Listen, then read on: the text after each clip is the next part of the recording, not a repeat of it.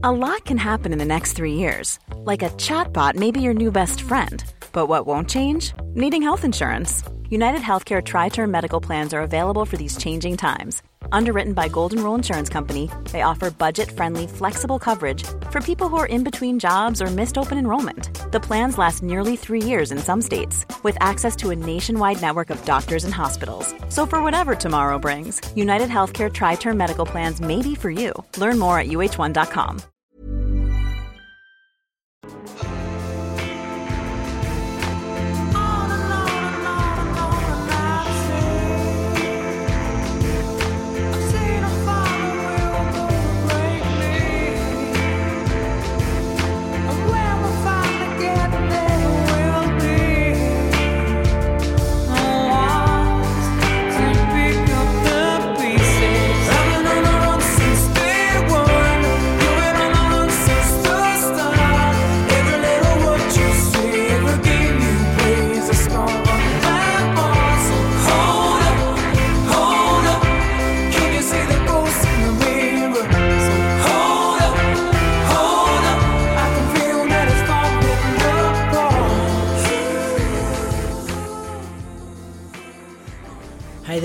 how you going?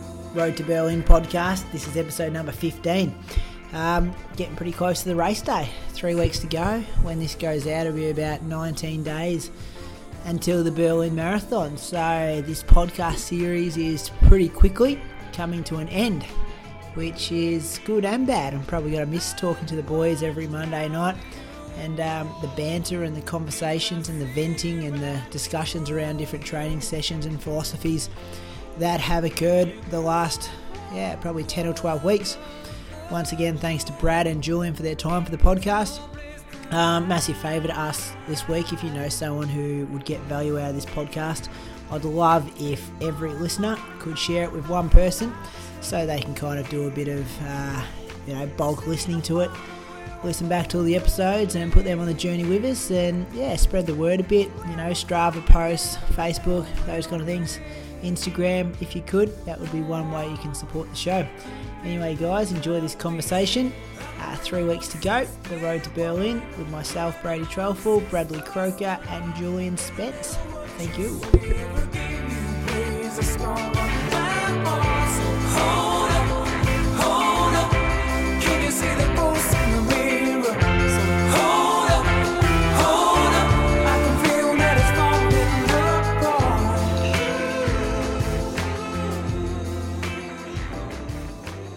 All right, fellas, welcome back to the podcast. We're uh, 19 days to go when this goes out. It's getting very close. Crunch time. Crunch time, do or die time. We're past that, I think. Past that, past that. Brad, how you going? Welcome. Thank you. Good to be back. Good to be back again. You sound a bit chirpier this week. Uh, He's back. that's, uh, I think after a while, you just sort of get over it and you sort of move on until you can actually run again. So I'm probably in that in that space now. So yeah, which is a healthy kind of headspace. Well, you've always taken this pretty well. Like all the feedback we got from the listeners about your kind of resilience and the way you kind of bounce back and the way you're kind of taking this injury has been super positive. yeah, it's been been tough, but um, yeah, I don't know. I always think that the first couple of weeks is the hardest. You know, I, I, may have mentioned in a previous podcast because it's that point where you know you haven't lost any fitness and you're trying to do everything you can to get back. Um, but then, you know, it's been four weeks now, and uh, you know, I did run yesterday, and like I had, um, I had some DOMs this morning. Like if you, you know, you, if you haven't run for four weeks and you go and run, you're going to be sore the next day, and um, there's no way I can run a marathon in three weeks' time. So, yeah. Yeah, it's four weeks, a month away, ago, isn't it? Yeah, yeah. I've like I've run uh like I haven't run more than ten kilometers in a month. Yeah. So, um, and I and I uh, what was it? Yesterday was my first run in exactly two weeks. So Yeah, um, right. yeah, I haven't done a lot, and I haven't really even been cross training either because I haven't been able to do that without flaring up the Achilles because of um, just wearing shoes on the bike. Yeah. And how'd it feel yesterday? You got 8K out? Yeah, around 8K. Um, I went in sort of pretty positive because over the last couple of days, my Achilles had completely settled, the crepitus had gone. Um, there was no real swelling, and I could squeeze the crap out of it. Like it was not sore at all, but I still had this thing where as soon as I put shoes on, I could feel it. Like not even walking or running, I just put shoes on, and so it was like that when I started the run, and I'm like, you know, I'm just going to go and see what it's like, and it never actually got any worse, um, and it made me start to think that yes, I do obviously have some Achilles like tendonitis type stuff because you know I can feel the crepitus, but back in 2011 or 12, I had this thing um, where uh, I think it's called phlebitis. So it was basically a, like a small blood clot in a vein, and that was affecting a nerve down near the Achilles. And it felt like Achilles pain all the time, but it was that. And um, under ultrasound, I got like a bit of cortisone just around the, um, the the aggravated nerve and settled it within two days. So I'm thinking that maybe that's sort of the issue at the moment, and maybe it's the um, I guess the Achilles issues that I'm having, maybe that's affecting the nerve. And so if I just, you know, get on top of that nerve thing, maybe, yes, I guess what I'm saying is maybe it's not the Achilles tendonitis that's causing the pain. Maybe it's a nerve impingement or entrapment. So, yeah, yeah right. But, so, um, so what's the so, process now to kind of figure that out? Yeah, so I ran 8K yesterday, um, and the Achilles actually pulled up pretty pretty ordinary after it. Um, had crepitus came back. Um, it was pretty tender today. I, have actually been wearing a bit of a moon boot, and it was worse in the moon boot because it's just got pressure up against it. So, um, so the the plan now is I see my GP tomorrow morning to get a referral for for an MRI. Um, I've booked in for an MRI on Thursday, and then I'm seeing a sports doctor next Monday, and like I've had that appointment booked for like two weeks now.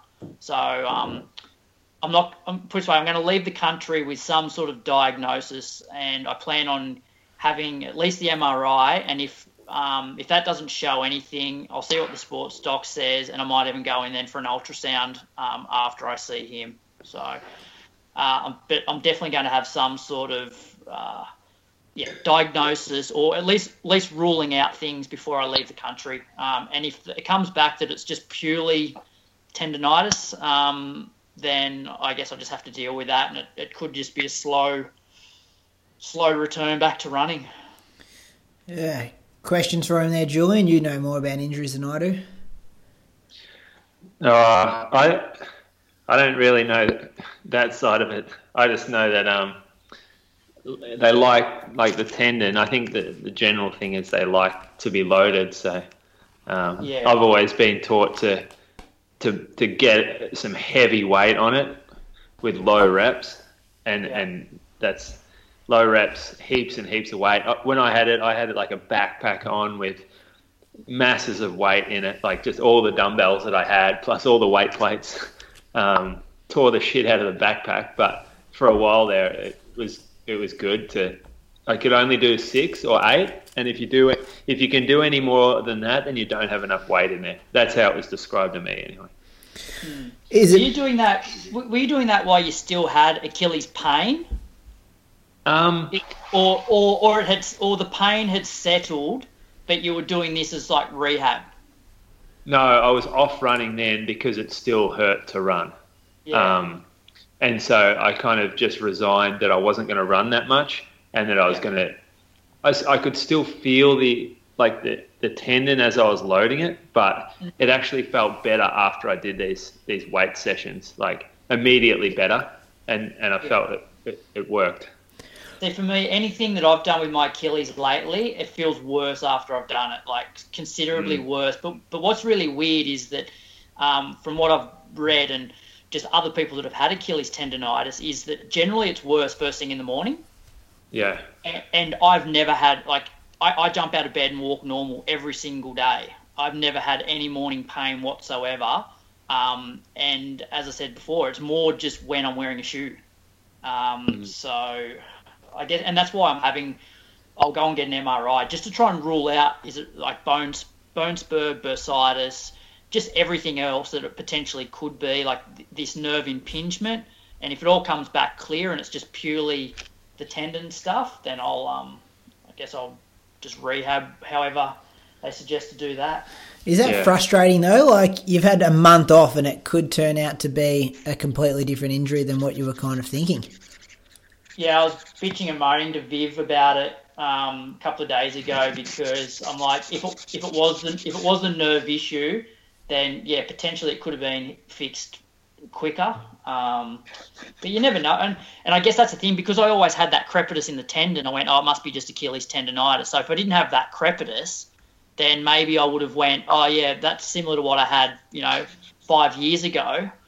Um, and because the first time I actually noticed my Achilles pain, it was when I just put running shoes on to go for an afternoon run. I, I wasn't even walking or running. I just put the shoe on and just felt this sort of pain around my Achilles. Um, so maybe, yeah, maybe it wasn't. I don't know.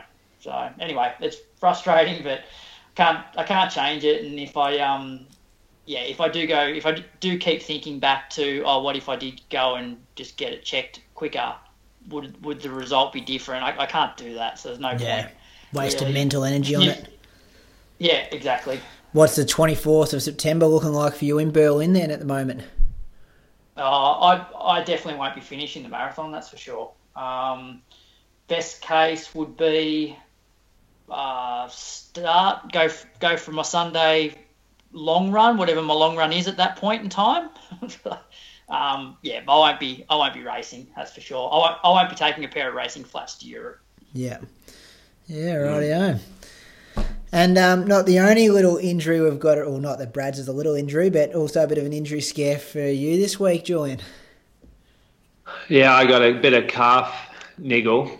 Um, the physio said it was low grade, a low grade strain or, or tear, low grade tear in the musculotendinous junction, which is basically that little bit above the Achilles before it turns into the belly of the calf, basically.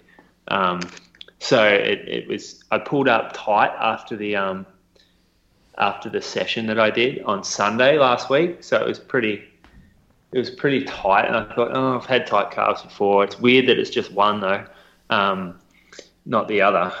And then by the afternoon, it was quite swollen, um, which was a bit of a worry because normally tightness doesn't turn into swelling.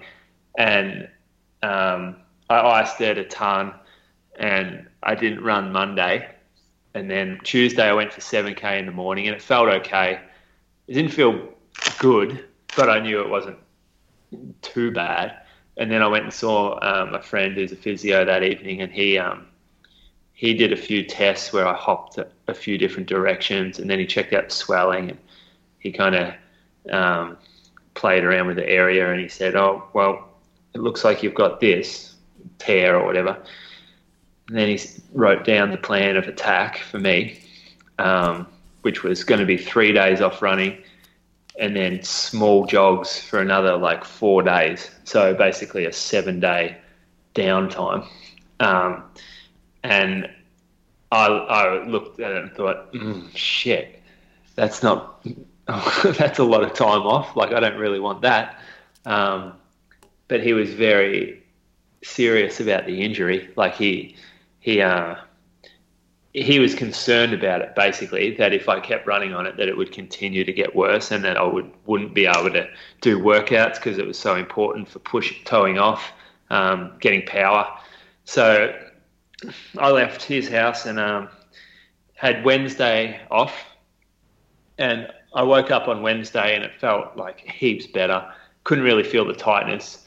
Swelling had gone down heaps then Thursday I had off as well and by Thursday afternoon, I was popping out of my skin. I was like jumping up and down on it, trying to basically trying to do anything I could to to see if I could feel the injury, and it just wasn't there. So I I adjusted his plan, came back a day early, ran very short, still 3k or something, and um, felt fine.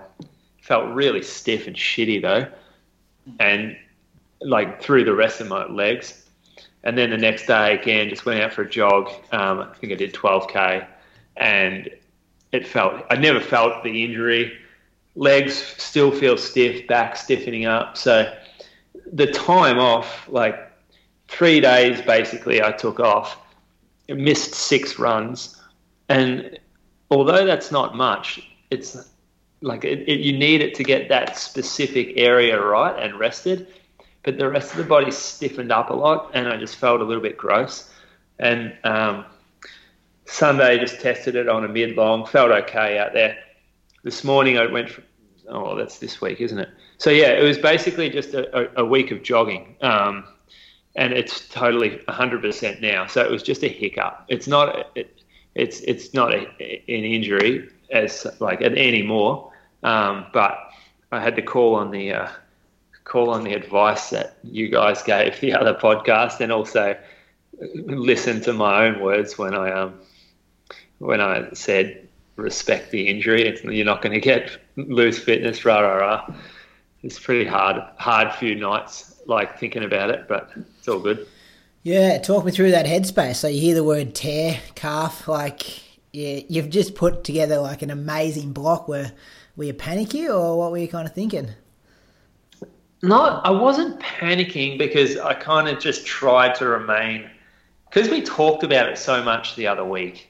Um, I was pretty relaxed in that regard to know, hey, this isn't a big deal. Like the only thing that I was annoyed about is that, like you said, everything's gone perfectly, and I had this great like block coming up to see me to the race, and I thought, oh, I've really nailed that, like getting getting it right, and then just you just got to change it, you got to adapt it, um, and so I probably the hardest bit mentally is not knowing when you're ready to go again. So you're constantly thinking, oh, am I going to be ready to, to work out on Tuesday? If I am, like, I need to go and find a good spot. I might have to take, like, um, go out before before work or whatever. So you just can't make plans when you have like a dicey injury. Um, and and, that, and, now that it's gone, um, um, that's gone gone away. so yeah. yeah. And fitness wise, like you wouldn't have lost anything. Like you still did, you know, twenty k yesterday. Like really, it's probably just a nice little blessing in disguise, a bit of a freshen up a month out. Yeah, well, it, I, I, I've been saying to a lot of people, like, I had a coach once who used to, ske- he actually scheduled in about a month out, pretty much the, like the week that I've done, mm. where you, sorry, oh.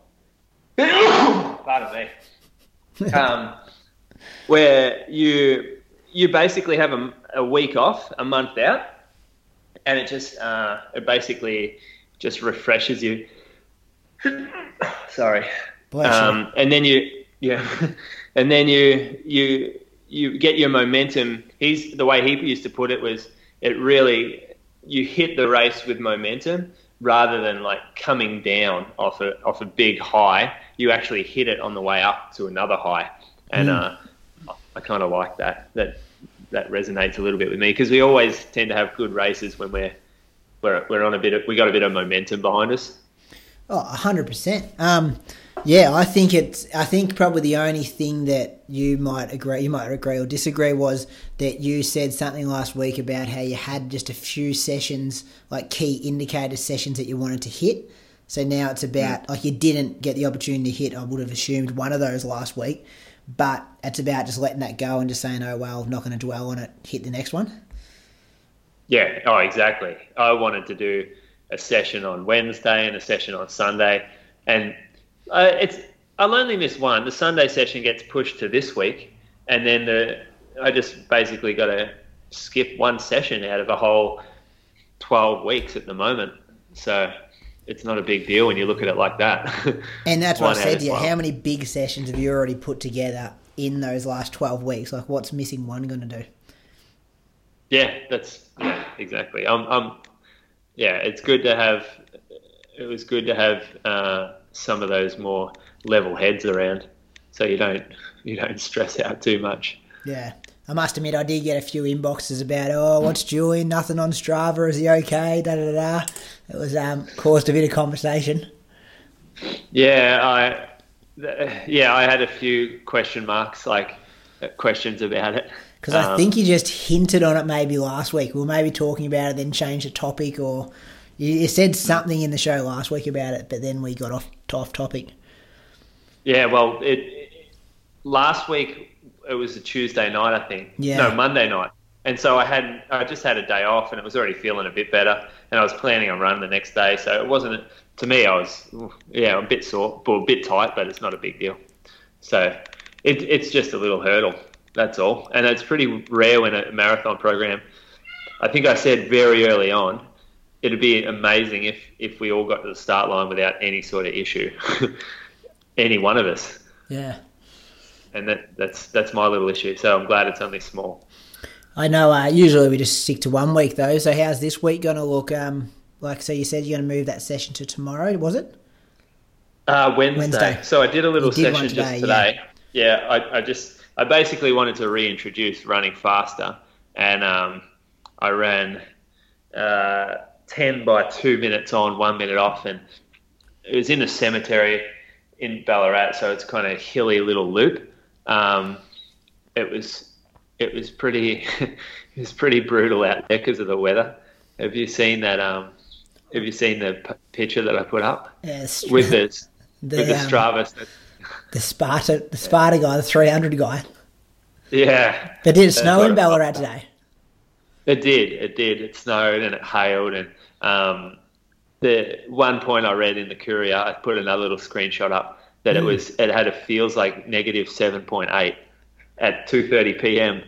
So uh, that was right when I was about to get changed to go running. So I put it off another hour and stretched that out a little bit. Yeah. I know. But, yeah, someone someone called you on it on the Strava post how whenever they think it's bad where they're living, they just look up Ballarat weather.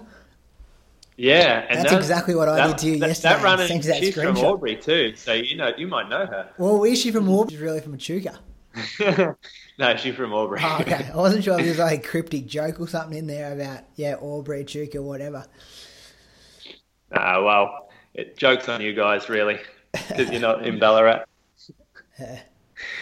Uh, it been cold out where you are, Brad? Um, yeah, but uh, I haven't had to go out in it, so it hasn't Brad hasn't been bad at all. outside. Hasn't been outside for a month. But um, last Sunday it snowed here in Canberra. I was on the uh, bike inside in my living room watching the snow fall outside. It was uh, quite a weird feeling. So, um, but that's good, Julian. I didn't I didn't realise you'd done a session today. I've, I've hardly been on Strava the last couple of weeks, which has been good for my headspace. But one of my questions too was, are you going to have like a a lighter session just to bridge that gap between sort of jogging and then doing a marathon specific session. So I think that's good that you did that today. yeah, and I did it specifically in a place where I didn't need to worry about pace whatsoever. Um, Yeah. Like it was, I love that. I did, yeah, I didn't even look at my watch because I didn't want to chase things, and it, it was a shit day. So go out somewhere where you don't have benchmarks for certain times, and um, Yeah. yeah, just it's just a session. Couldn't compare And just to a session anything. and a session that a session that you enjoy doing as well. That you know it's just a go to that you feel good doing. And like I said, I think in a previous podcast, two minutes is that sort of sweet spot where you can work hard but not really bury yourself. And yeah, it's off a minute float or whatever. It's a pretty good session. That's it. That's that's my safety session. Like I can go back to that and just I do I do enjoy that one. Yeah. Yeah, for sure. Especially if you're mixing up at the cemetery, up and down like small rises and stuff like that. Be a good mix up. Yeah, and it was hard. Like marathon's all about rhythm and settling in, and and this this was different to that. So you're pushing hard up hills, and then you go down a steep descent or whatever, and um, you you can afford to really give yourself a bit of a a um, a burn because you know that the, the rest is only a very short time away.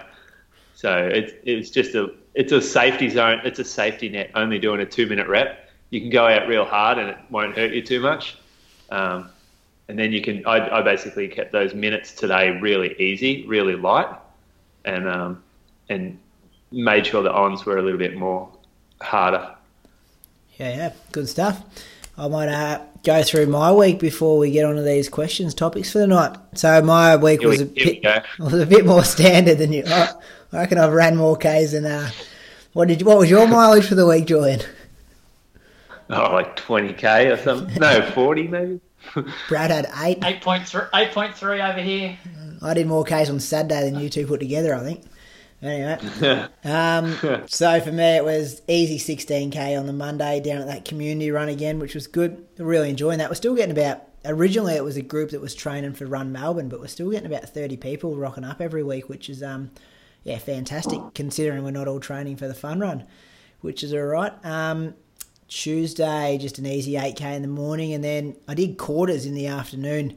Um, haven't done the full set of quarters, I don't think, at all this marathon block. I've been doing like 6 by 400 with a 200 metre float, or 5 or 4 on my easier week. So this was the first time I'd had a crack at doing the whole the whole set, and I was pretty worried about it going in because I think I said in past podcasts that doing six of them and five of them in the last couple of weeks has really banged me up, and I've been pretty spent at kind of that 10, 11 minute mark. So wasn't really sure how this one was going to go, but it uh, it rolled really well. I averaged 68 for the 400s and finished the quarter session in 14:27, and I think my best for that session's maybe like 14:15 or 14:18 or something like that. So um, to hit a time like that, I was pretty happy with, and was really stoked with the consistency in the 400s. I think the you know there might have been 167 and 169, but the rest were kind of solid 68s, and the floats were kind of in 40, 41, 42 seconds, which was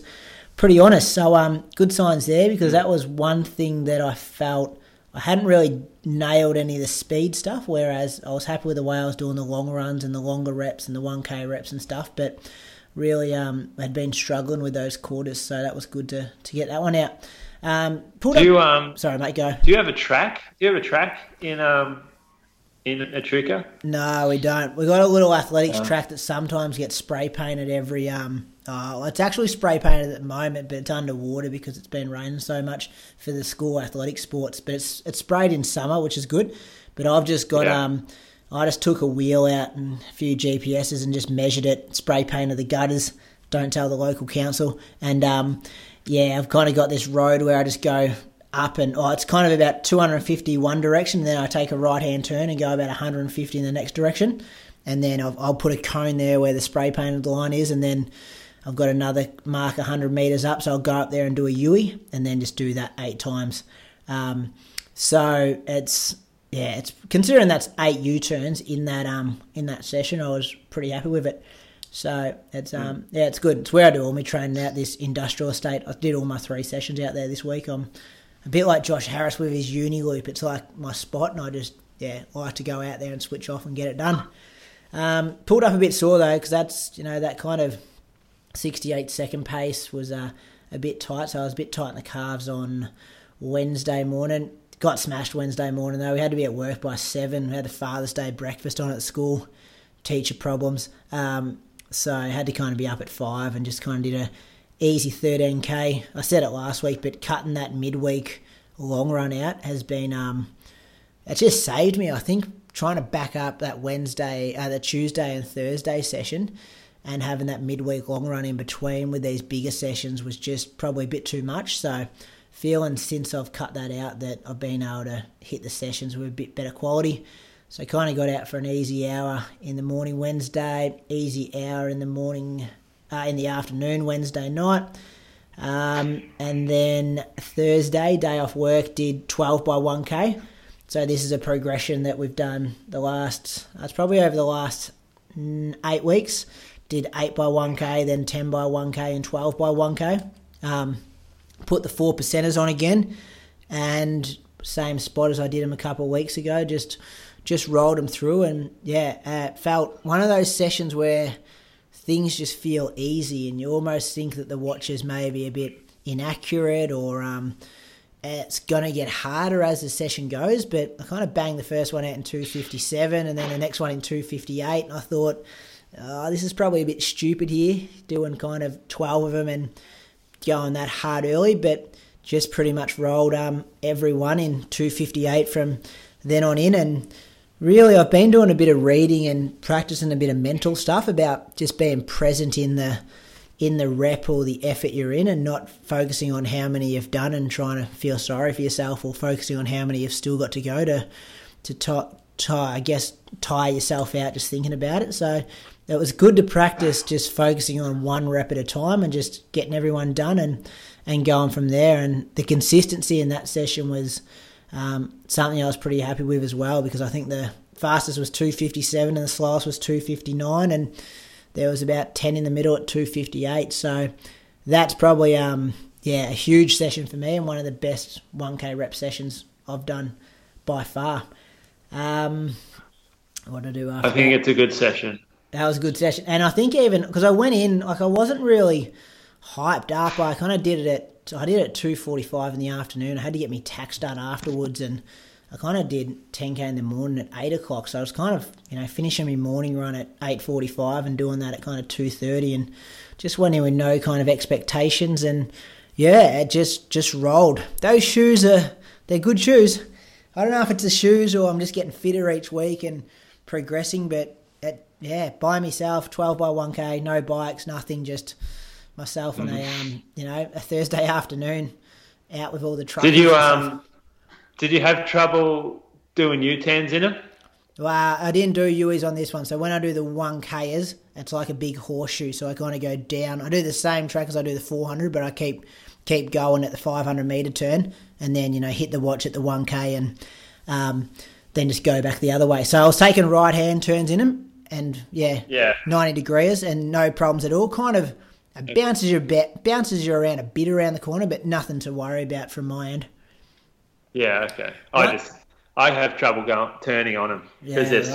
so soft and high. Yeah. Like thick underneath, it's not that stable. I, I that's why Berlin will be all right because it's no sharp turns. No shot. You got about four sharp ones in the last two k at Berlin. Like other than that, because it's just hectic. You um, I remember when I did it last year. You're taking all these turns like in the city, so you can't really see what's around the corner until you get around the corner because the big buildings, and you're just waiting to take one of these turns where you see the Brandenburg Gate. And I remember it last year. I'm like, all right, right hand turn, no Brandenburg Gate. Right hand turn, no Brandenburg Gate. And it just kind of builds, and you're like, come on, where is this Brandenburg Gate? It's got to be around one of these corners. And it just builds up. But even um, one thing I did differently in these 1Ks, and I'm not sure how you boys do them when you do them, is usually if I have 60 seconds off, I'll kind of get to the K mark and I might jog for, you know, 20 or 25 seconds just so I don't go to a stop straight away. And then I'll usually stop for maybe 10 or 15 and then start the light jog again. Whereas this time when I did them, I just kept that super slow shuffle for the whole minute. So I never stopped the whole time in the session. And it, I don't know if it just kept the rhythm, like it just felt like it um just rolled easier. Like it was just um yeah. How do you guys do them? Do you have any stopping time? Um, it depends a little bit on what what sort of K reps they are. So Yeah. if it's like five or six by a K at five K pace, yeah, I'll, I'll probably stop between them. Yeah. Um, but if, if it's more like, well, you've you've done a session there that's very fast. Um, but say if I did twelve of them, chances are I would I would not be going as hard enough where I need to stop, and and you can get more of a jog through it. Yeah, Brad. Um, when I do them on the track, I pretty much just like have a really slow jog. Um, but I find when I'm out on bike paths and things like that, I probably cover a bit more ground in the recoveries. Um, but yeah, like I would, I, I normally keep jogging like at what you've done. Um, or if I've run the rep really hard, I would probably uh, not do much jogging for the first 15, 20, but then for the last 40 seconds would be moving around. Yeah, So yeah. if, Yeah. yeah, so I'd definitely be probably I'd probably stop initially just to get my breath back if it was a real hard effort, um, but I'd still be moving pretty well in the last sort of 30 seconds of the recovery. Yeah, yeah, yeah. Because I think you got to do that. Otherwise, you can't go from standing still to, you know, three minute pace in the space of um, a few meters. Um, so yeah, it was super, super stoked with that one. Um, super stoked with how the shoes felt, and yeah, just uh, getting that done, which was good. Uh, what I do Friday? I went out with one of the guys, Stevie Gray from Echuca. He's going over the world champs for the world Ironman champs over in the USA. So ran with him in the morning on Friday, which was good to run with him and a couple of blokes before he flew out on Saturday. And then, um, yeah, just did 14k in the morning, then eight and a half k on this really cool single trail along the river in um in Echuca in the afternoon, and then big session Saturday. So I did the five by five k with the one k float. Um, officially had one pacemaker on the bike, Ben, um, and we were about two k in, and I noticed the bloke kind of riding in the opposite direction as to what we were running. So we are kind of running towards him. And where we do these sessions, like it's not where you go for a bike ride on a on a social um social Saturday morning kind of thing. But it was yeah, Tim the Bandit Bennett. He knows uh, he knows who he is. He listens to the show every week, and he was talking to some of the guys at Parkrun and heard that we're doing this session out at the industrial estate. So brought his bike out and kept us company as well, which was good. So.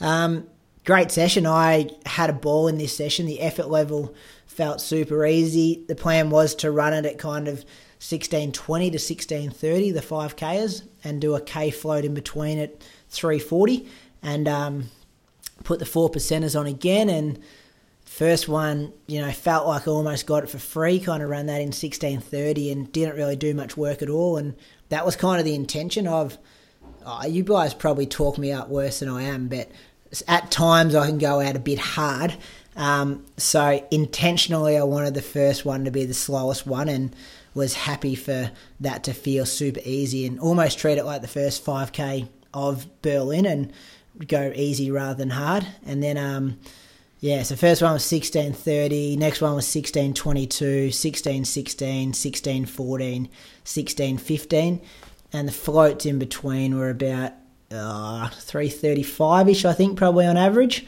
which was um, which was pretty solid. So it was 30k all up at 318 average and 139.29.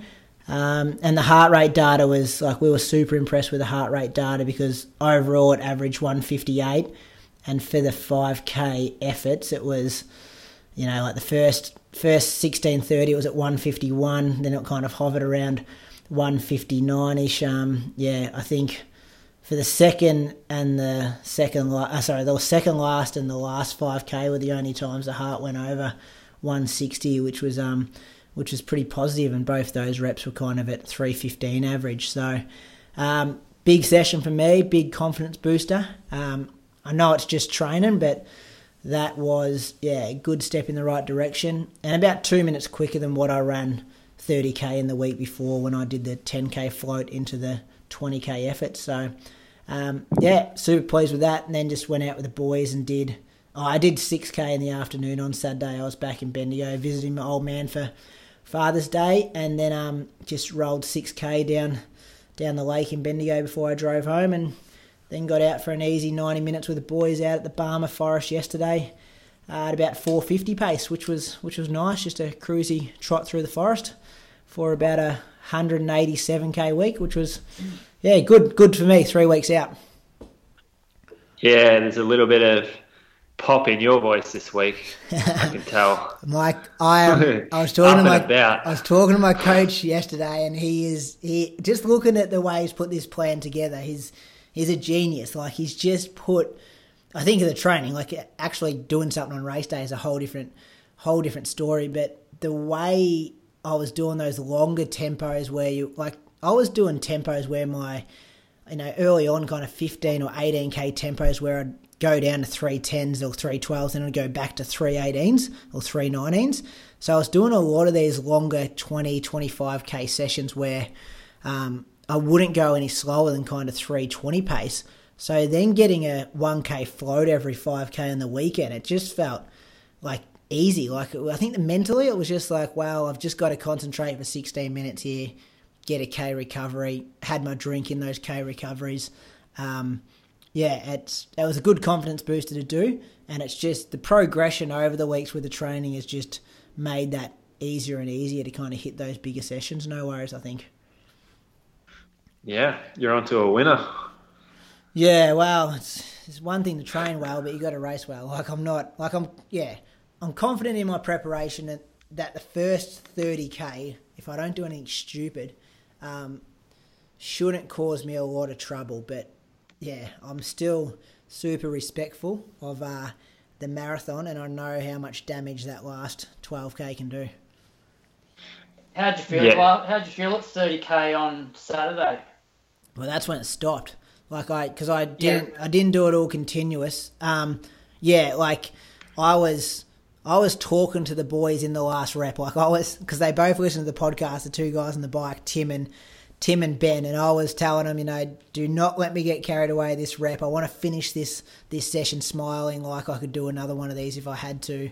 Um, yeah, nearly got hit by a car at 29.5k in the last float, which was a bit of fun. So kind of I was alert and waving at this guy about getting off his phone and not running us over, and we're kind of talking about that. And yeah, it was that was definitely one of those sessions where, um, you know, sometimes in a session where you got to switch on and you got to dig deep, or you might start.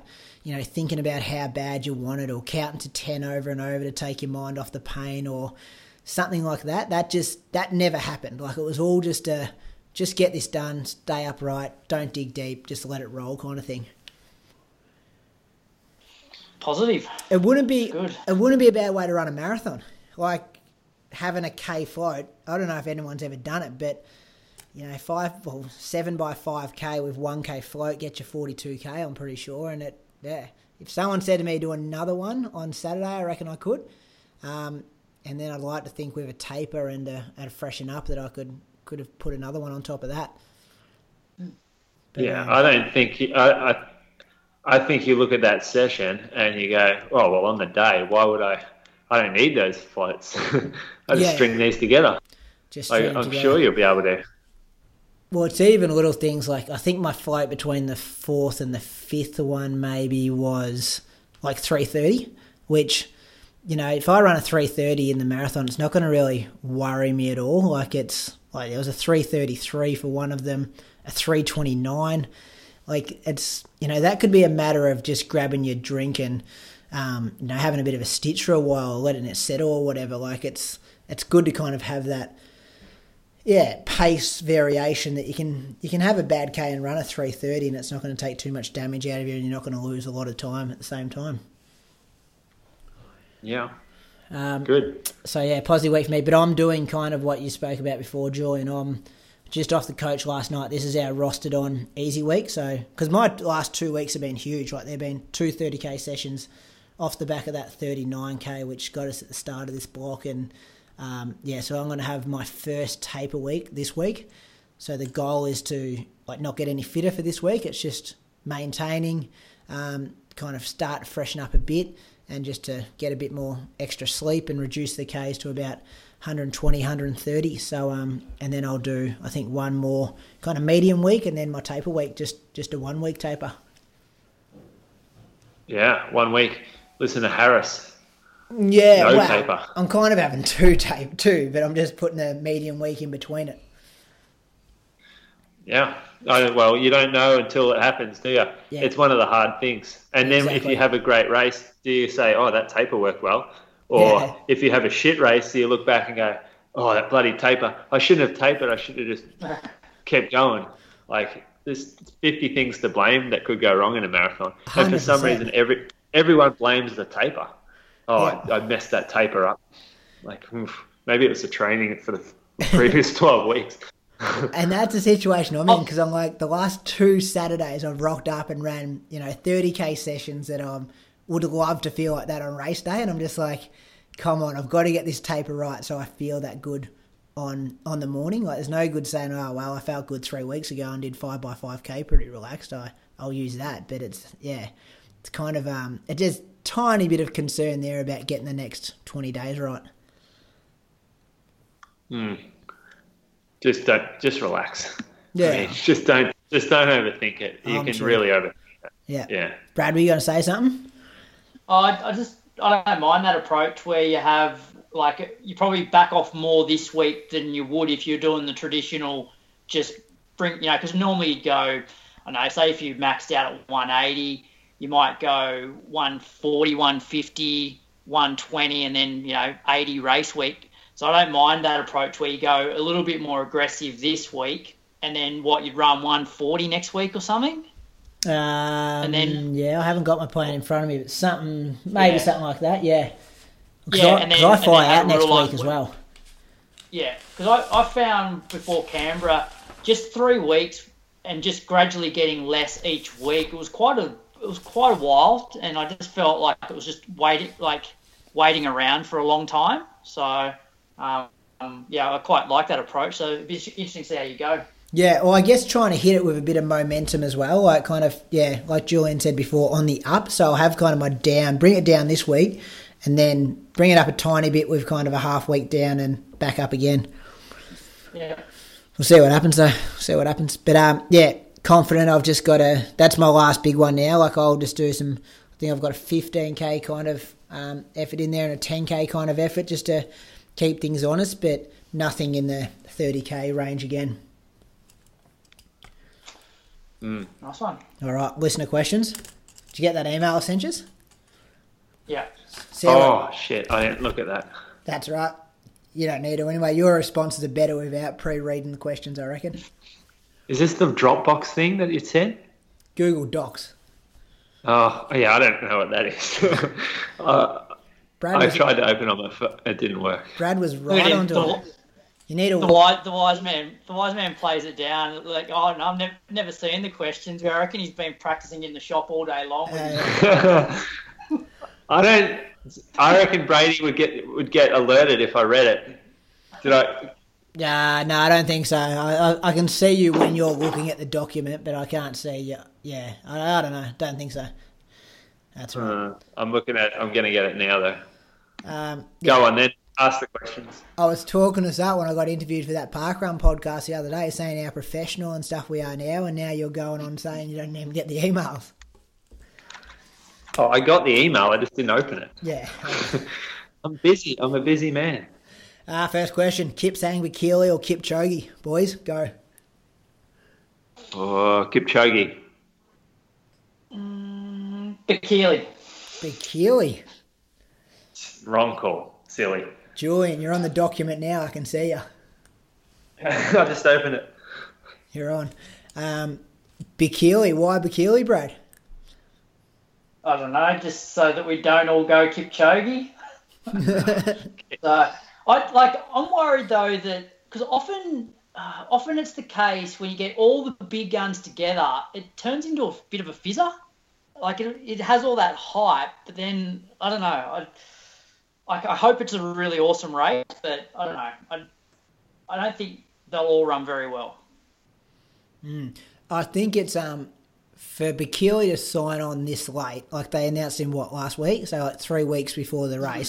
Race, he must be in shape and ready to run. Like he's not going to rock up if he's going to run two oh five. Yeah, exactly. Um, but I guess the risk with all of them running is they then start to just watch each other, and mm. you know, will they all are they all committed to the time, or are they more interested in actually beating each other? I guess I would the, say I would I would say they would want to win the yeah, race. Exactly. So then it might get to the point where they just let the pacemakers go. Nah, no yeah, chance. At, at 30k, it just turns into a a uh, tactical race, and the pace yeah. drops dramatically. Kipchoge off the back of that Nike thing though, like this is going to feel like he's jogging, isn't it, at 203 pace? I don't think so. Well, the he last was, marathon he, he ran was two and a half minutes quicker. Yeah, a bit different. Yeah, there's some pretty good like they've got into that about how much help he had from the pacing, and it was huge. Mm. Like the actual aerodynamic benefit from the pacing was. I mean, he, I, everyone, I know he had to run it, but it's it was a big deal. It's a bit like you and your bikes. You've got to take a few minutes off these sessions. Hey, I've been doing some brain training reading though, and they're saying this whole audience factor that if you got people on the bikes there and you're like accountable to people, it just lifts you. So I'm willing, like, I'm a big fan of bikes helping you out. You just need them for the day. Yeah, well, there's going to be like 300 European blokes hanging around me anyway that I'm just going to sit on for, for 38k. Yeah, they're, and then... not gonna, they're, not, they're, not, they're not going to be yelling out your name. They're not going to be supporting you. Don't need them yelling my name, mate. Just need them to block the win for 35k. um, Righto. Yeah, right. Um, I'm going to go with Kipchoge as well. Uh, yeah, Kipchoge. I reckon he's got a. He'd be looking for a big payday. Um, no, he'd be on heaps of money as it is. Probably not the payday kind of thing, but yeah, he hasn't got the, no, he hasn't got the world record. He'll get the he'll want the world record. Hmm. All right, next question. Guess we'll know. We'll know in a few weeks. Yeah, yeah. yeah. Well, I'm still like, if I get bumped from this sub elite start and like don't get, because I know Brad and I were talking about this. Like, I'm a massive fan of distance running. Like to be standing a meter back from them on the start line would be a massive um, buzz for me. So I'm hoping that I can be in their presence for for some time. Uh, yeah, I mean, I'm sure you'll be able to sniff their jocks afterwards if you want. Yeah. Sniff their jocks. You're an idiot. Yeah, it sounds like some jealous bloke who'd be back with the fast runners here, Brad. I reckon. Was that? Just wait. Bit jealous he's not on the sub elite start. Yeah. I got a better looking kit, so it doesn't bother me. They won't let you in the sub elite start with that glitter goldy kid, I reckon. Are we running right next to the German lady, Anna? Anna, Anna Hahner. Isn't that her name? Hmm. Is she running? I'm not. I did see something like that. She's a twin. There's twins, isn't there? Yeah. Oh, there's. Yeah, there is. Yeah. Yeah. Yeah. yeah. What's Bree think about all this? Oh, she don't mind Anna. she she watched the race last year. Anna was in it. No, that was the year before. I've watched that one on YouTube as well. Oh. Yeah. She would definitely. Right. She wasn't. She wasn't there last year. I would have noticed her. I reckon. Oh, she would have noticed you. Kebede's going to be there. Net. That's the chick that uh, took me down last year. Nearly took Josh down. Josh out kicked her in like the last 200 metres coming down under the Brandenburg Gate. She's going to be back there again. Mm. We, she'll remember. She'll remember. I've been learning Swahili all year trying to speak to her this time around. Last year, last year we were about 15k in, and she just turns around to this whole pack of guys hanging off the lead female pack and just starts, just starts just spraying us with like Swahili. Don't know what she was talking about, and everyone just looked at each other, and then she just dropped like a 310k and didn't see her again. she said, "Jump on, fellas. Yeah, jump on, I'm kicking I'll it down. take you to glory." I think she was lipping the girl. He ended up coming second, just throwing a bit of smack talk in there. just around the roundabout. You know, remember there's this big roundabout. You take a right hand turn. Memories are flashing back to me. Um. All right. Next question. Immune system. This question comes from Jordan. I'm just interested in what you guys do in terms of keeping your immune system in good health during a build up to a big race like Berlin. Also, what do you do in terms of training if you do get sick? Brad, you're up first.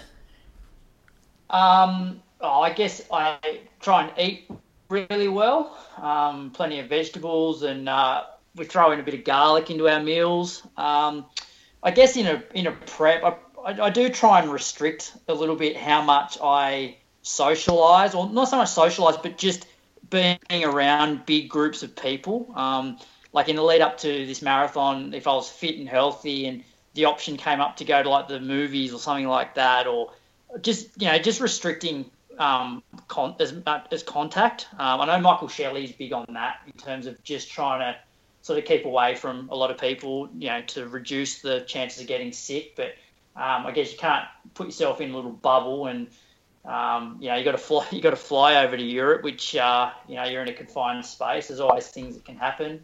Um, but I think just eating well, getting plenty of plenty of um, sleep, uh, and I guess not overtraining. You know, because um, if you're not overtraining, you're less likely to to uh, ruin your immune system as well.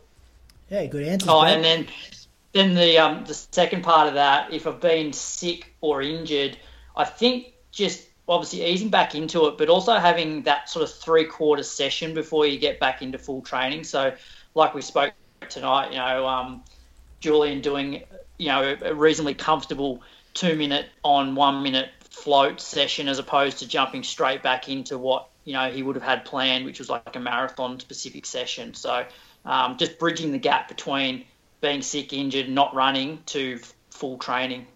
Um, and I must admit, I've, I haven't been great at that. Last year, I got really sick and was out the door the first moment I could get, and I was still like, you know, I was on, like coughing up a lung, and um, it actually did flatten me a lot, and that's why I, I didn't really um, uh, sort of pull the pin on on Melbourne, just because I, I didn't recover from being sick. Um, so yeah, you do need to give your give your body time to get over it. Yeah, yeah, good answers. Julian? Uh, I don't really consider this like this isn't something that I've um, thought about much, like how to stay not sick. I I imagine eating good food helps. Um, getting enough rest is probably the the most important thing. So making sure you're sleeping well, not having late nights, and um, that would be for me. That would that would be the most important thing. But touch wood, I haven't been sick for a, a long time, for more than a day or two. So uh, it's not it's not something that I've had to worry about too often. Yeah, I'm uh, in exactly the same boat. It's I think it's just a combination of things like the sleep, the hydration, the um, the good diet. Like it kind of, and I think by actually running, like because you're running and you're keeping yourself fit, you you're really good at blocking out those little kind of colds that sometimes people get struck down by. I know working in schools, I'm constantly around kids who are coughing or sneezing or got runny noses and stuff like that, and um, you try to stay away from them as much as you can, but at the same time, they're they're sitting in your classroom for six hours of the day. But um, I think if you're fit and you've got a pretty strong immune system, you might get a sniffle and it might stay for a couple of days, but then it just never develops into anything, and then you kind of just block it out and um, yeah, keep going from there. So I guess uh, that's probably a pretty rounded question. That there's a whole lot of little things that we all do that uh, help us have a strong immune system. And the second part of that question, um, what do you do in terms of training if you do get sick? Yeah, same. Like I'll just the first thing I'll wipe out is a session. Like I don't think you need to be doing a hard session if you're sick. I'll still try and jog, um, and then yes, start back with a kind of half session just to make sure I'm ready to attack a full one again. Pretty much saying exactly what Brad did, I reckon. Um, next question, Matthew Holland. One question I'd have is how long do you allow for a marathon build up? And is there such a thing as too long for a build up? Julian, you can go first this time. Um, I think this is a really good question because people get in trouble here. They they don't segment their training enough, I don't think, and they look at the marathon and go, "Oh, marathon! I need to prepare for a long time here." and I need to do a 12 to 16 week progressive build all the way to the day. And I think it is too long. Um, the amount of guys that get fit, really fit, six to eight weeks out from the event, and then put themselves in a hole over the next three or four weeks and, and basically just limp into the, the starting line and have a average day it's it's unbelievable how often that happens. So I, have done that before myself, where a month out I was absolutely popping, and I, the race needed to be then, and that was off a, a pretty long, a longer build, like twelve weeks. Um, so I think if you're if you prepare yourself well, then the last build period for the marathon only needs to be around eight weeks, I reckon. But it's not like you're coming off the couch and then doing eight weeks of training. It's it, people don't understand. I, I think the preparation that gets you to the marathon program is even more important sometimes than the marathon program, and that just that comes down to to consistency and and continually training, like with the philosophy that you that you go by, and um, like it the marathon training, those specific sessions, those long workouts, they're incredibly hard if you're not ready for them. But if you are prepared for them, then they're relatively like straightforward. Just like you have found with this five by five k session, like it sounds ridiculously hard, but it actually isn't if you're prepared for it. So the marathon, I, I, I guess the answer to the question is, um, how long will I allow for a build? I would say that I'd start looking at the big the, the A race for the marathon would be around about 16 to 20 weeks out, and I'd start preparing to prepare for that build, which would be around eight weeks. That's that's me. Yeah, prepare to prepare. I reckon you've you've said that well. Brad, anything to add? Um, no, it's a pretty good answer. Uh, I think I was always one. Well, I've not run many marathons, but I always thought I'd want to have, you know, 15 weeks or whatever. But I'm now more with Julian in that as long as you keep some sort of marathon specific fitness all, all year round, which is really your long run. If you're if you're regularly getting in two to two and a half hours every Sunday, maybe once a month doing a 10 mile tempo, and maybe once a month doing a, a you know a surge at the end of your long, long run, you're not you're not in marathon specific training there, but you are not far away from you know from putting on those marathon specific sessions for eight to ten weeks before a marathon. So I think yeah, as what um, Julian said, it's preparing for it, which is basically just being consistent all year round with your long run, maybe your midweek long run. So you know, doing getting to the point where you can go out and do 80 minutes every week. Um, and just keeping one sort of longer tempo there. So, but I think in terms of those really big sessions that you guys have been doing the last few weeks, yeah, I think eight eight weeks really, um, maybe 10, 10 to eight weeks. Yep.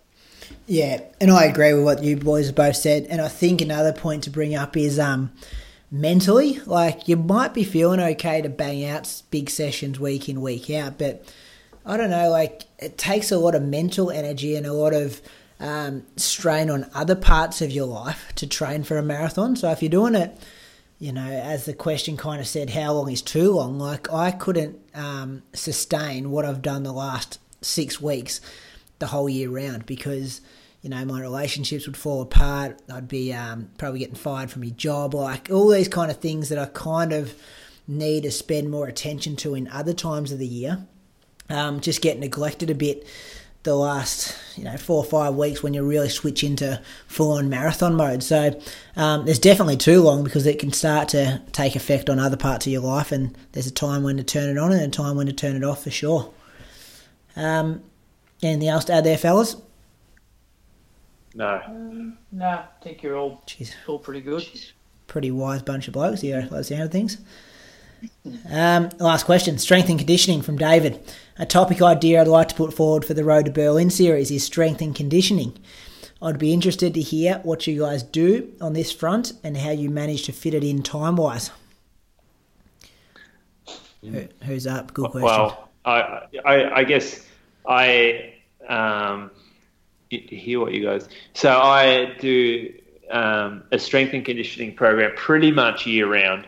Um, I see a specialist, like a, a, strength and conditioning coach. So he guides me through what I should be doing, and he makes me do the exercises properly. And we go to his garage.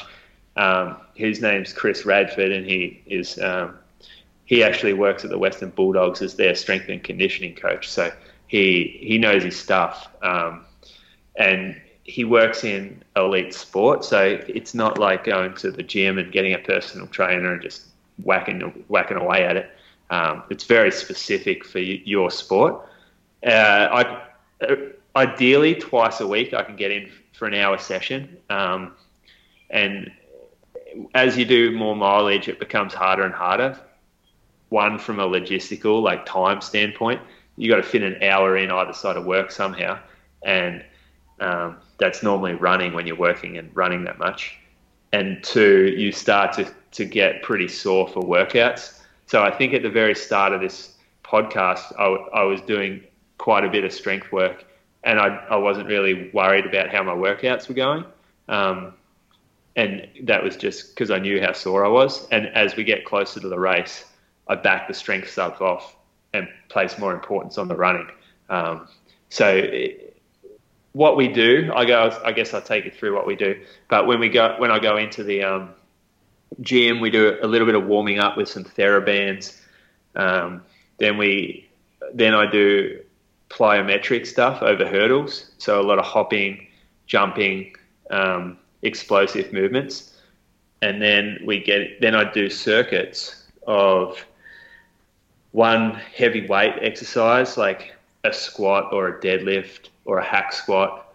Um, and then we, we cycle through with some cable work, with some like upper body work, uh, some glute bridges, some RDLs, um, uh, like uh, one-legged squatting, um, a lot of that glute, just a lot of glute work and a lot of running, like the running chain, so that the hip, pelvic stability, and the drivers. We, we just concentrate on that, and then we do two main circuits, and um, then we go into finish off with about 15 minutes of, of core work, and uh, that's an hour, and it's it's the same like it's the same format every time I go in, so I know what I'm in for, and you, you get into different elements of strength and conditioning. That's pretty uh, pretty good. Like there's nowhere yeah, really, like there's nowhere up from there, is it? Like that's a pretty serious approach to strength and conditioning. Oh, it's just a specific approach. Yeah, like it's you've got some good people yeah. in your corner. I mean, kind of like it's you're doing some good stuff. Yeah, that's and it's finding someone you trust with it because I don't. I've never found someone who I didn't feel like I really trusted giving me work like these sort of workouts to do because they're not running related. Like it's, it's they take boot camps or whatever, which is fine. I mean, there's there's definitely a place for that in the fitness world, but it's not the sort of workout that I want to do. Yeah, yeah, Brad. Um, yeah, I don't do anything like that. Like I have previously um, done sort of gym stuff, some plyos and that sort of thing, but in the last year or so, it's pretty much just been 20 to 30 minutes three times a week at home where I'll um, uh, I'll do um, some core to start with, so um, you know planks and um, doing those V sit things with the medicine balls where you go across your body and um, do that, and then just just glute exercises, so um, bridges, um, those sort of where you're on all fours and you kick out sort of thing, whatever they're called. Yeah, so I, I do that for like three times. Trying to do it at least three times a week. It takes me about twenty to thirty minutes, but it's mainly focusing on core and glutes. Um, and then I guess some other stuff that I do is those hill sprints once, a, uh, at least once a week. So um, just out the front of our house is a decent sized hill, so just ten seconds as hard as I can go. Um, so I do that either do about six six of those, just walking back. So I'm I'm completely recovered for each rep, and um, another time during the week I'll try and do some strides after one of my easy sort of 35 minute runs. So I find they're quite good for just activation as well. Yeah. But that's about it. That's about it from me. Still, that's pretty solid. Like three by ten minute, uh, half an hour core sessions a week. Yeah, it's easy because it's at home. So you know, I'll just go in there after work or whatever. So it's quite easy. If if I had to drive somewhere to do it, I probably wouldn't do it because it's only you know because it's only half an hour. I'm like, um, I've got to if I've got to drive half an hour for a half an hour session, I'm not going to bother. Um, but because I can just do it at home, it's easy. Yeah, right. You chuck on like some motivational music or something when you do it. Oh yeah, have a bit of Taylor Swift playing in the background and Miley Cyrus. Yeah. I don't mind. I don't mind those two. Yeah. Yeah, yeah right. They're not too bad. Um, yeah. yeah. Do you want me to cut that out later on? Uh, no, it's all right. um, I'm pretty similar to you, Brad. I try to do some standard core stuff without the hills because we don't have any hills around here. But um, yeah, kind of a. Uh, mine's probably 25 minute core routine, and on a good week I'd do it three times. Um, but it's the first thing that I ditch. I when I'm in there, it's okay. I do it at home as well. Like set up a yoga mat in the spare room and stuff, and yeah, when I get started, it's fine. Put some put some music on and get get cranking. But getting in there is my biggest battle. Like sometimes, like yesterday, I was planning to do it yesterday afternoon. I end up mowing the lawns instead. Like that's how. Um, just I was looking for a distraction kind of thing, so I didn't have to do it. But um, yeah, I reckon you know going forward, I'd love to do something similar to Jordan. Uh, to Jordan, jeez, what's your name, Julian? Um, but we probably just I probably don't trust anyone who's worked with athletes. I guess what you were saying before, Julian, like a couple of bodybuilders and some CrossFit guys and those kind of things in town, but I'm not sure um, they've worked with you know distance runners before. So I'd want to make sure that we're doing the right thing. Yeah, yeah, it's important because you can be doing some things that aren't relevant for what you're doing, and like you might come out of it with these guns, which is good for summer, I guess, but not so good for Berlin Marathon. Summer guns, yeah, pretty good. Um, and the other Yeah. thing with that, get injured, the other though. thing with yeah, so I guess the other thing with that as well, Julian, is um, if you're not doing the exercise, it's very easy to cheat when you're doing like weights. So if you're not doing the stuff with the right technique, one, you're likely to get injured, and two, you're not necessarily working the areas that you want to work. Yeah. I think te- technique's really important. yeah, and, and even just having like being accountable by having a session there to go to. So you you pay the money, you organise a time. Whereas if you did that at home, there's not a chance I would be doing that. Like waking up and going, all right, I'm going to go do an hour and the garage here with all this stuff. Not a, no way I would do that. So it's good to have something that forces you to do it. Yeah, that was the point I was trying to make. I'm like, nah, don't want to do that today. It's um, it's No, easy to yeah, drop it. the- Like you, you go for three hours, you can fit two and a half hours worth of running in, but you can't find 20 minutes to go do some planks. Yeah, yeah. It's um, yeah, that's right. All right, fellas, I reckon that's all questions for today. We're uh, we're getting pretty close to to finishing up. What two shows to go? Mm, Yeah. Is it? Yeah, right. Yeah, so well, two shows, and then I guess we'll try and do a bit of a, a recap when we're over there. Anything could happen there, though. I'm not I'm not sure what's going to happen there. Yeah, well, it should be fun actually. Yeah, I would try to get me pretty close to the, the finish of the race if we're going to do it. no. I'm waiting for you and Christian to catch up with each other. Then I'm going to pull out the microphone. I just added Christian on Facebook and he immediately just wrote back, boom. Christian from Norway. He, he's your saving grace to get to the start line. I was telling you that in that message before. That's how I met him last year. I was real panicky about not sure how I was going to get the start line. And then I started talking to him on Strava. And then we are staying at the same hotel. And he's like, meet me at the front of the hotel this time on race day. Met him there. He'd done it all. He'd run Berlin a couple of times before, I think. He knew where to go, where to get me to. And he's like, yeah, I'll get you right here. We wait here until they open this gate. And then bang, straight in. Saved me. And how, how early before that was it?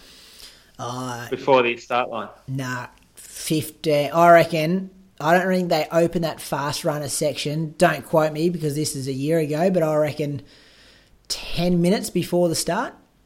Like, Wow. so it was good. So it was kind of like you're standing on the side of the road waiting for you to let you in the pen. And then, um, yeah, ten, he was like, we'll stand here ready to go. And then once they opened the pen, you just went straight in.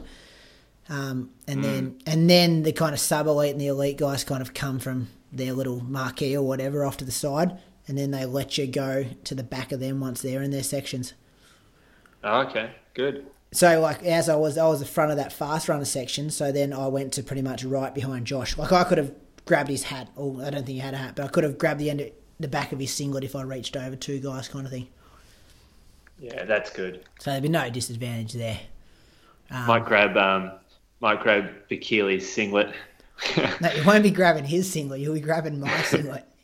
Oh, okay, I'll grab your singlet. You'll do something real sketchy, I reckon. You'll just chuck down something on the floor to make me slip over or something like that. No, I want you. To, I want the best for you. Yeah, yeah, same. I want the best. I want you to as well. finish just behind me. As long as we run fast, I'm happy to finish one second behind you. Um, hey, All right. question that I got asked the other day when I did that park run interview, and I just want to ask it to you two boys because it it stumped me a bit. I wasn't sure of the answer. But, well, Brad, it might be a bit hard for you to answer it. But, Julian, do you find when you've documented the last 10 weeks on a podcast that people all over the world are listening to, do you find that there's extra pressure come race day? Nah, not for me. Uh, like, no, I, I'm doing my- my thing. Um, it's cool that people are interested, but I don't feel like I'm under pressure. I, I haven't, I haven't said anything that would put pressure on me. All I do is talk about the training that I'm doing. If I maybe if I said, "Oh, I'm going to go out and run this," and I really think that I will, and I've done this training, so I'm like, mm, nah, I just, I mean, I'm the fittest that I've ever been, and I think that I'm going to run well, but I don't. If I don't, then I don't feel like it's like it's a big deal. Yeah, yeah. And there, that's how I. I think the pressure is probably a good thing. Like knowing that people are interested in it and have taken value from the podcast over the last, you know, ten weeks or whatever. Like that's only going to make me run better. Like I don't think I'm going to crumble on the start line worrying about what someone in Ireland thinks about my performance in Berlin. Yeah, I, it's like we all we do is talk about our training, and it's amazingly like it's been followed really closely. Um, I'd be really, I'd really love to hear people's feedback on what they think we're doing right or wrong as well. Because um, if someone like, if someone's listening, going, "Oh, I reckon he should be doing this," or "I don't know why he's doing that," can you like he should be doing this instead? I'd love to hear that sort of stuff. Um, because we've got like however many critics a month, and we never really hear anything negative back, or it's all just like, "Oh, questions," which is good. I like the questions, but if someone wanted to give feedback on, on what I was doing, then that would be really helpful. Hmm. Yeah, I agree. And like I've had a couple, like you know Zach and Newman and Dane Verway, like they're often sending me messages after they listen and kind of you know be careful, don't overdo it. Kind of having other people from the outside giving you feedback in's um, a really good insight to have as well. Hmm.